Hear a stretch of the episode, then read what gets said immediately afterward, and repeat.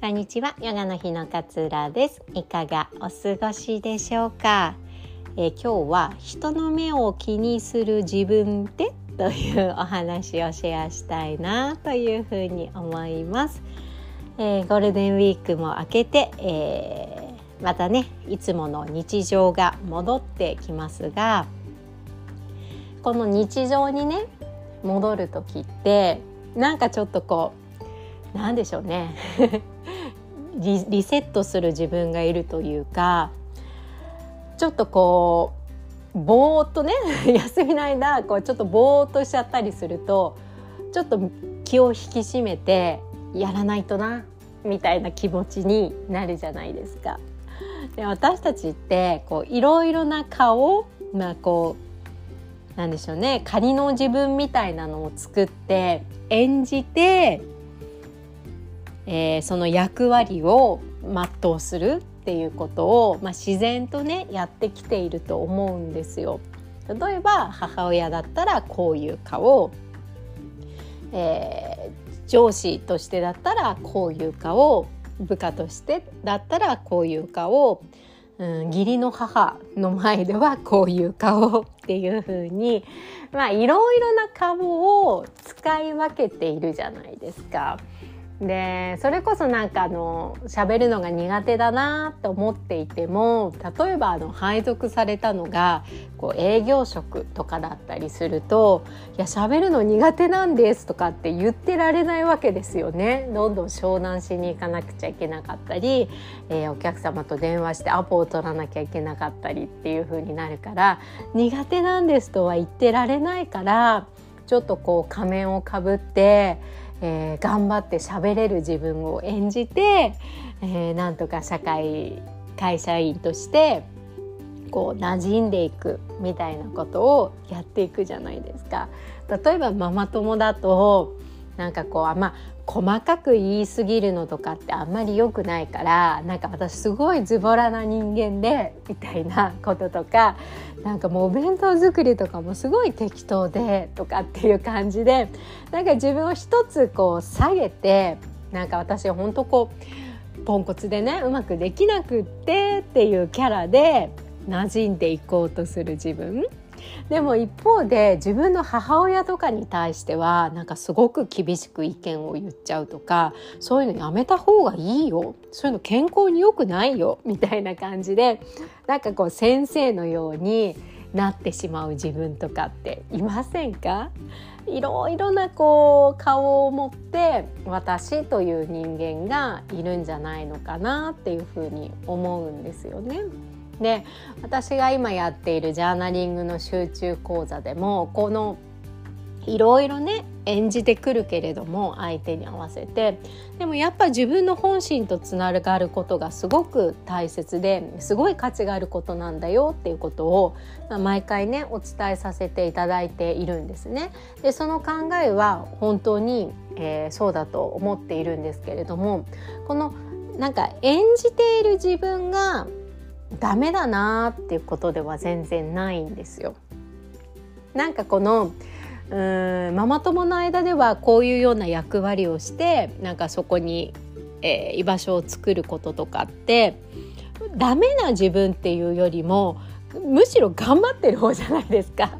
頑張ってる自分じゃないですかでこういうこと言ったら相手喜ぶかなとかっていうことを多分身につけていると思うんですけれどもそれはそれでなんか生きていく上の自分のこ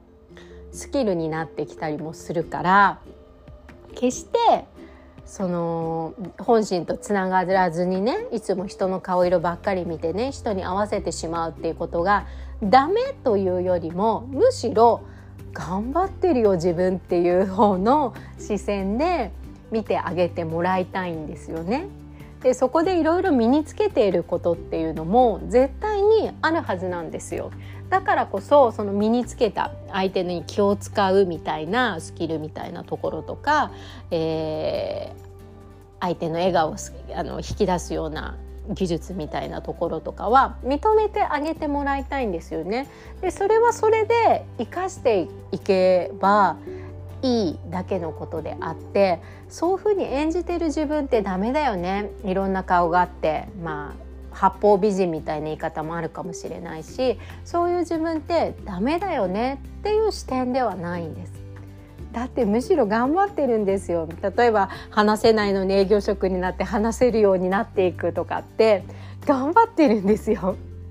でもそこにやっぱり頑張りすぎちゃうとストレスを感じてしまうからこれを早めにキャッチしてあげて自分とつながっていくっていうことが大切なんですよね。だからあっちこっちにこう分離してしまっている自分を最後は必ず統合してあげる自分の中で。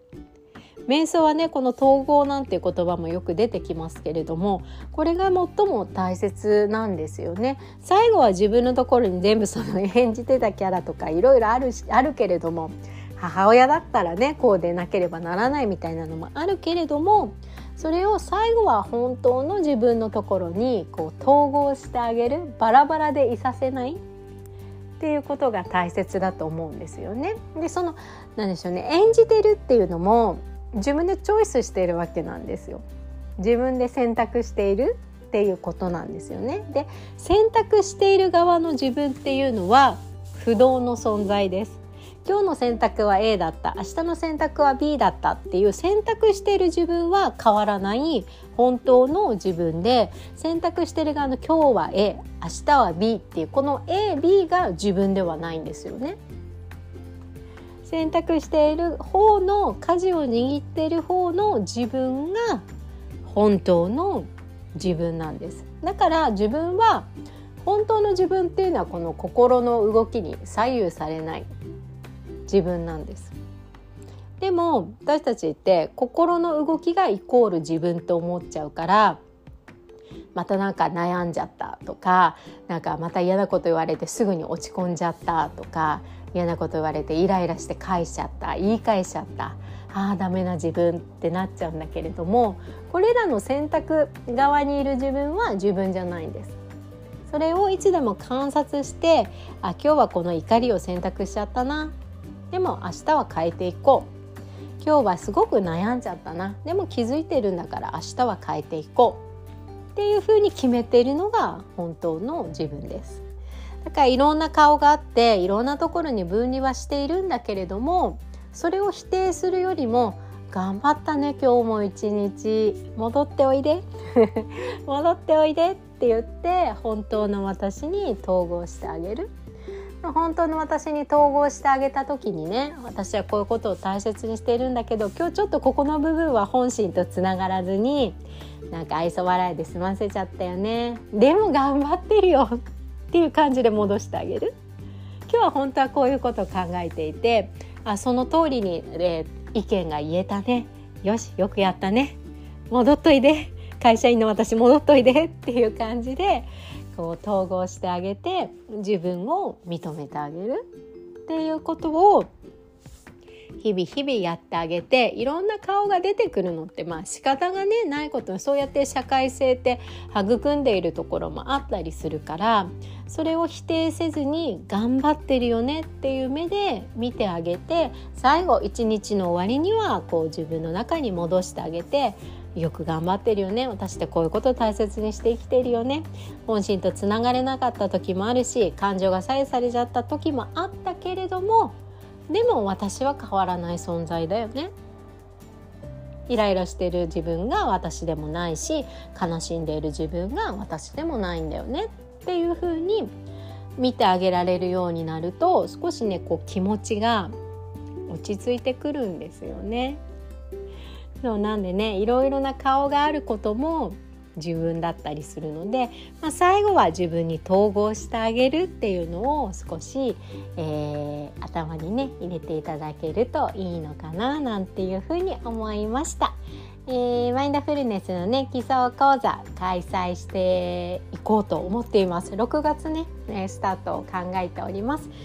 こんなようなねお話も盛りだくさんで結局学んでも活かせないとね意味がないと思っているので、えー、日常に生かす方法みたいなのをしっかりお伝えしていきたいなと思います私のね講座を受けたことある方はご存知だと思うんですけど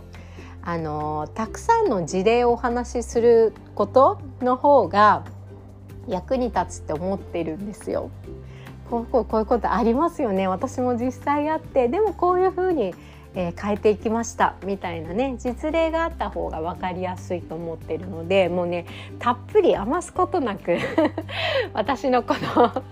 生き様というか本心とかね伝えていきたいのでで失敗のストーリーとかもいっぱいあってちょっと恥ずかしい部分もあるんですけれども それをねなんかあの伝えていきたいななんていうふうにも思っておりますので気になっている方は是非チェックしてみてください。では今日も聞いてくださりありがとうございます。いつもありがとうございます。では良い一日をお過ごしください。さようなら。